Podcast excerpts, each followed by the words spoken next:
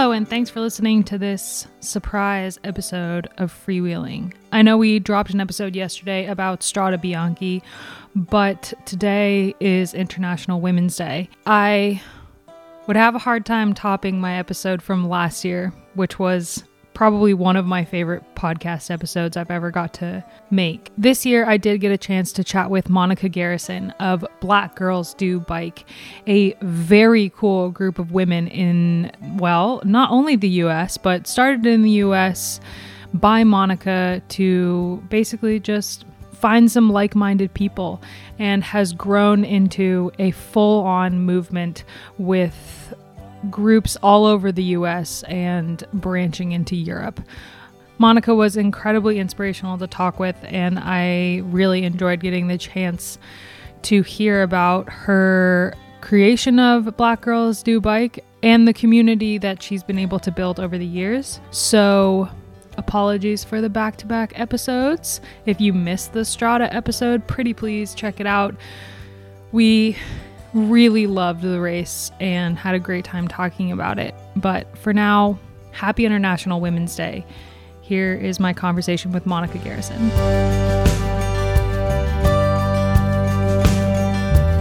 I wanted to start with just an introduction. Can you can you tell me a little bit about yourself? Yeah, I um I am a mother. Uh, I work as a full-time photographer when there's not an international pandemic happening. Um, I I started uh, Black Girls Do Bike, an organization to get women on bikes about eight years ago, almost nine years ago. Um, and that has been my passion project. Um, it's been very life changing for me, and um, it's brought me to this moment here with you today. Yeah, I've read up a little bit on Black Girls Do Bike, but I was wondering how the how the community got started, how the idea came to you. Sure. Um, it was birthed out of a, um, I guess it was the spring, and I, you know, the birds were chirping and the sun was shining, and and in Pittsburgh we have really bad winter, so spring is like rejuvenating and um, all those fun things for us here. And so I I decided to start riding my bike just to kind of fluff off the mental fog of winter and um, and I thought, oh, I, I could commute by bike. That might be fun. Um, so I, I started to ride my bike. Uh, I became obsessed with it. I started to ride excessively. And I found that it really cured um, most of my ills. It, it, was mentally, mental relief for me. It was uh, physically, uh, re, you know, exhilarating. And I was riding with my kids and they were loving it. So I had found a new activity to to do with them. And so all of that kind of culminated into me um, realizing that this thing was great for me, but I didn't see other women who looked like me eh, taking advantage of it in my city. And so that was the idea behind Black Girls Do Bike. And I wanted to, you know, go online and find this group of women of color who were riding. I couldn't really find that group. So I thought maybe we should create a space for those women if they're out there. And and if they weren't out there, I wanted to create a space to encourage them to pick up a bicycle and and ride it and find all the great things that I have found on the bike. So that was um that was the birth of it. Can you go into a little bit more depth about how life changing it was for you like internally and mentally? Yeah, I, I think I don't know if everyone has this experience, but for me, riding a bike is um, very much a mental exercise. It is, I prefer to do it alone, to be honest with you. Um, and that's because it allows me to clear my head and not have to worry about, you know, any awkward social interactions or, um, uh, you know, having to worry about anything other than just concentrating on riding and focusing and, um, you know, f- appreciating all the things around me that I'm, I'm riding my bike past. And um, so that's what it was for me. It was a way like after work i could hop on my bike and somehow you know take the stresses of the day off of my shoulders or before work it was a great way to ride my bike you know there was a trail that rode from my pretty much from my home to the doorstep of my office building so it was a way for me to set myself up mentally um, in the morning for a day that i anticipated was going to be stressful uh, as I said before, it allowed me to spend time with my kids, which was great because um, if they're like most kids, they spend a great deal of their time. Kids don't watch TV anymore; they watch YouTube and TikTok, and um, so like the iPad can become an extension of their arms almost. And when, when they're on the bike, um, they're not thinking about that. And so I think that's great because I sometimes, as a parent, have trouble pulling them away from uh, their devices, but cycling does that. Um, so so it was great in all of those respects and then physically you know you you know through the winter generally you may put on some pounds and uh, so you come out of the you know i always say we have six months of winter here in pittsburgh. So you you come out of six months of winter and uh, and you just want to like move your body and you know get you know step out of hibernation and into activity. And so cycling was um, that cure for me. It was that way that i could get outdoors get fresh air, um, and just kind of you know go into spring and summer feeling like I had some energy. And um, so it was a lot of things for me all wrapped into one activity. I totally agree with you on that. Solo bike rides are my jam. I love riding alone. It's my time. Like, so when I'm out, when I'm riding, I just want to be by myself, and just yeah. listen to the birds and so when you started Black Girls Do Bike, did you have much interest from people?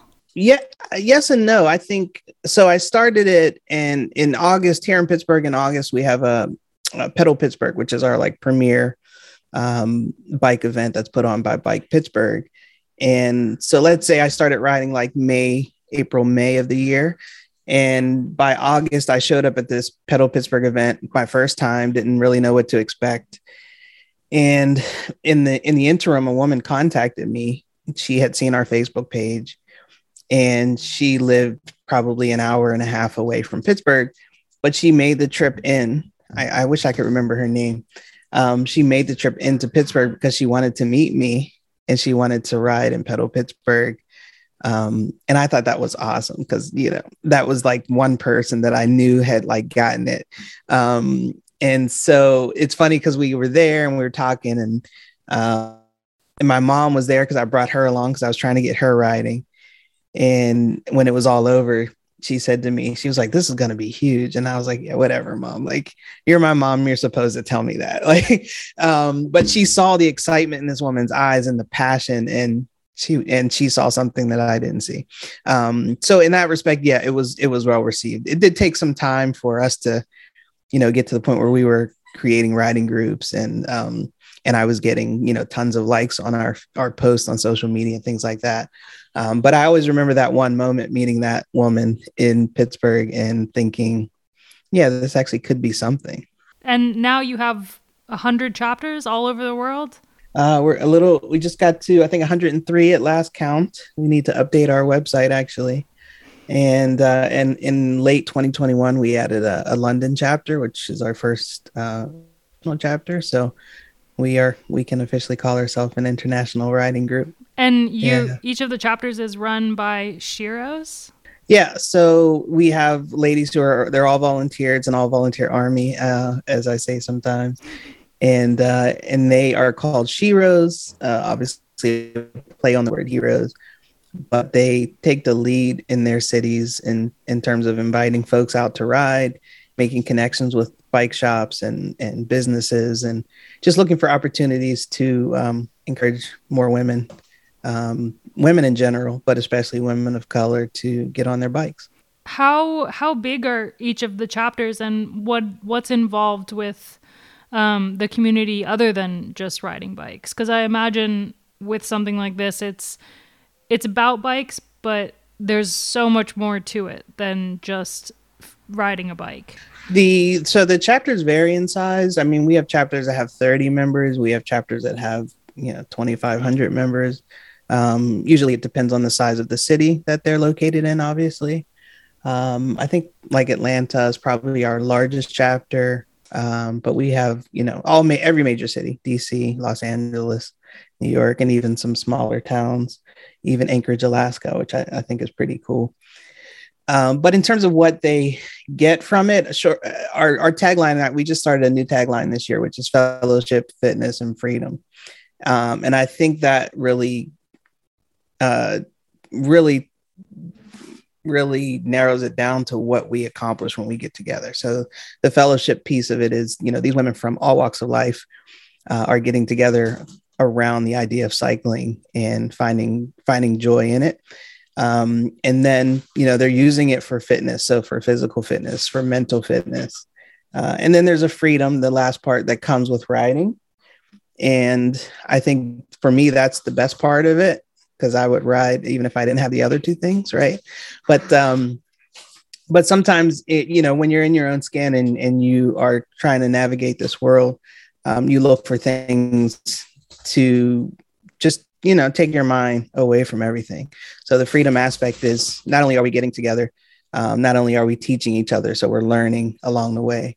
Um, but there's a sense of freedom that comes when you're on your bike and um, and you're just not thinking about what anyone else uh, thinks or or anyone else's opinion on you know how you spend your time there's someone listening who goes on the website and doesn't see their city or town listed on there how can they get involved um there i mean there are obviously there are areas that we haven't reached yet um i think I, I tried to make the our website as well as our facebook page and all of our social media really um, just generally inspiring. So if you, you know, if you feel like you don't have a space in the cycling community, um, I, I, want our website to really be attractive and and help you realize that you're you're welcome. Um, and then I encourage women to you know show up at your you know your local cycling events and you know start conversations. And you may see someone else that looks like you and and form a bond, or you may not. But not that that's a requirement to form a bond. Mm-hmm. Um, but reach out and, and put yourself in those situations, and then you'll figure out where you fit in. Because a lot of times women come to us uh, at the very early stages of learning how to ride or you know learning you know what's all involved in being a cyclist. And once they get into our community they find that they want to pursue maybe mountain biking more uh, passionately or or bmx riding uh, you know or or racing. So they they kind of they kind of find their niche um, once they're introduced to cycling. And so you can do that anywhere um, at any time. Just have to sometimes step outside of your comfort zone yeah. I saw that you're you're also working on a race team with usa cycling. Yeah. Um, that's been the progress has been slower than i hoped um, but but i think it's for for good. Uh, but the, the goal is to just kind of handpick some athletes around the country who um, who are bike Black Girls Do Bike members or who have supported us, and they're kind of already on their way, or they or they have the instincts and the talent to to race competitively, but they don't have the resources, and um, and we just want to be a resource for them. So my goal is to have at least when we start, um, probably eight uh, athletes that fit into those into that uh, category, and then we'll offer them some you know solid help in terms of things like nutrition, um, even race fees, some some traveling expenses, things like that, to get them on their way to competing. Can you tell me a little bit about your Black Girl Magic cycling guide? Oh yeah. um, so that was a that guide came out of the pandemic really. I was um, you know, hunkering down like everyone else. And I had this idea for um, a couple of years to just kind of put everything into a, a, book or an ebook that would summarize all those questions I get. Because because because in this community, eight years in, um, you know, we I get pretty much the same questions. So I was like, man, if we could just um, could just put this in a one-stop shop guide to everything that a beginner cyclist would know, and some probably intermediate cyclists would learn some things from the guide as well. Um, I, I, I determined that 2020 was the year I was going to just buckle down and do it, and so it took it took probably six months which I was surprised.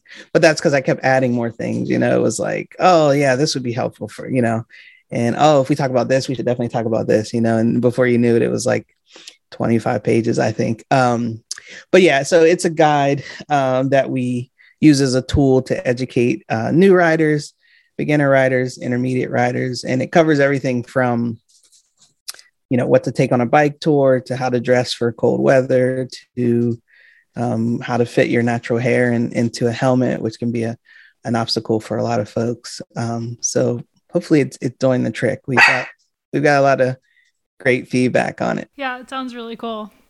Have you seen um have you seen a lot of growth after the pandemic because we know that bike sales and bikes in general just got very popular in 2020. Yeah, I think that was the greatest um, surprise that I had during and in, in, in following the pandemic, which is that people started riding bikes more and going outdoors more.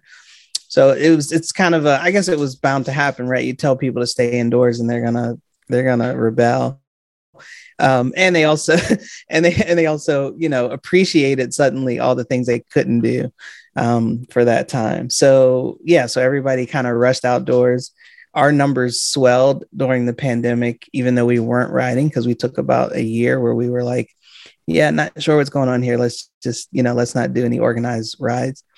Um, but certainly things like indoor cycling took off too. So one of our responses to the pandemic was to um, organize, take some folks who were, you know, really adept at, at riding indoors and make them ride leaders and have them um, create indoor rides for our ladies that they could follow along with. Um, and then Zwift really took off. We have um, our Chicago chapter, and there's one more chapter I can't think of it now. Um, they've been really active on Zwift, and they have like all these ladies with BGDB after their names, so they can all recognize, you know, who's who, and um, and they've had weekly, sometimes by you know twice a week events. Um, so that's been really cool to see. And and I don't, um, I never really got into indoor riding, but I I got suckered in and uh, you know I bought a trainer and uh, and hooked my my bike up and we had a nice little setup, big TV and and it was it was kind of cool. So uh, so that came out of out of the um, the pandemic for me. I, I started indoor cycling. Oh yeah, I'm a big fan yeah. of Zwift. Yeah, it's pretty awesome. I mean, I love the community. I love the accessibility and um, coming from the racing world, it's really breaking down a lot of barriers when it comes to diversity in cycling, which is obviously a huge problem, and even more so in professional cycling, and um, just allowing girls from all over the world to be connected to racing in some way that was just never an option before it was possible to race virtually.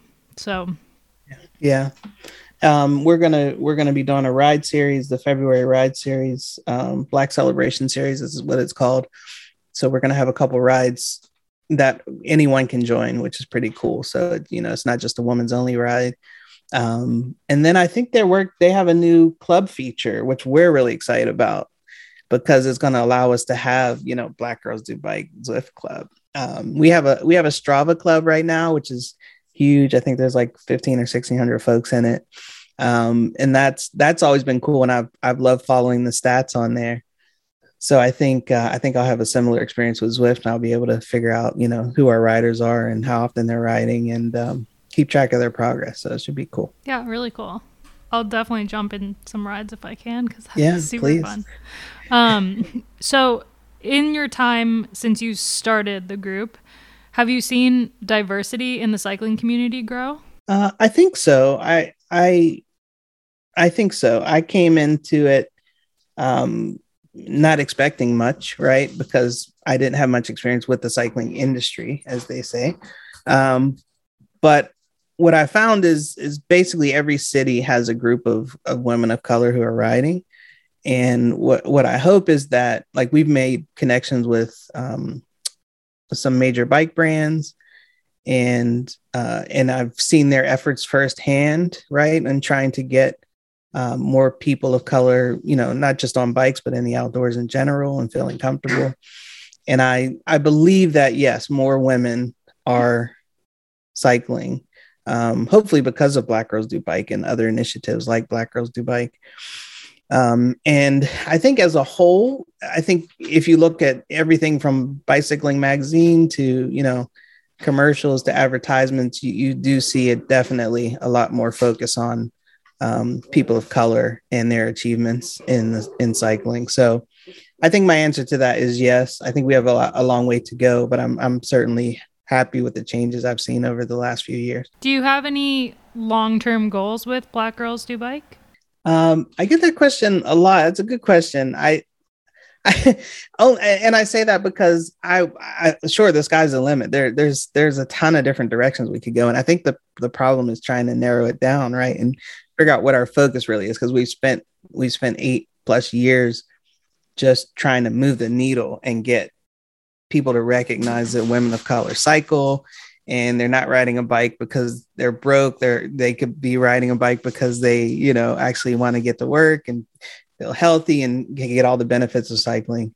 Um, so I, I think we want to focus definitely on girls because there's you know there's obviously it makes sense to get young girls cycling so that they can transition um, sooner and be more comfortable on the bike earlier in life and they can learn those those bike skills that they'll need to make them long-term cyclists. Um, the race team i'm really excited about and i know there's a ton of possibilities there that if we really create a solid program and grow the program that we could we could almost be a feeder program um, so that you know there's a lot there and then i have a growth goal because we're at 100 chapters now I would definitely like to expand more internationally, and and I hope to have, you know, like 200 chapters in the next five years or so. I think that's completely possible. So, so yeah, those are some of the some of the goals. Very cool. I have I have one more question. It's probably another one that you get quite often, but how can listeners help you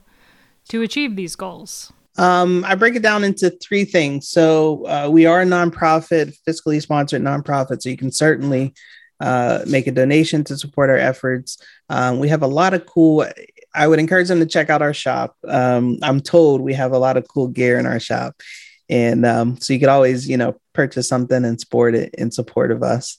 Uh, and then we are always looking for expertise, and so all of our chapters, you know, if, if there's a chapter in your neck of the woods, certainly reach out to them uh, or reach out to us nationally so that we can connect you with them.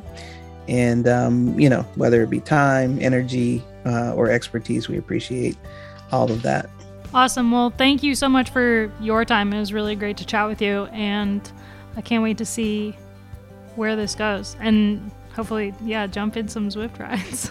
Yeah for sure. I, I look forward to uh, to it. And i appreciate the uh, the invitation to speak with you. This has been great. Thank you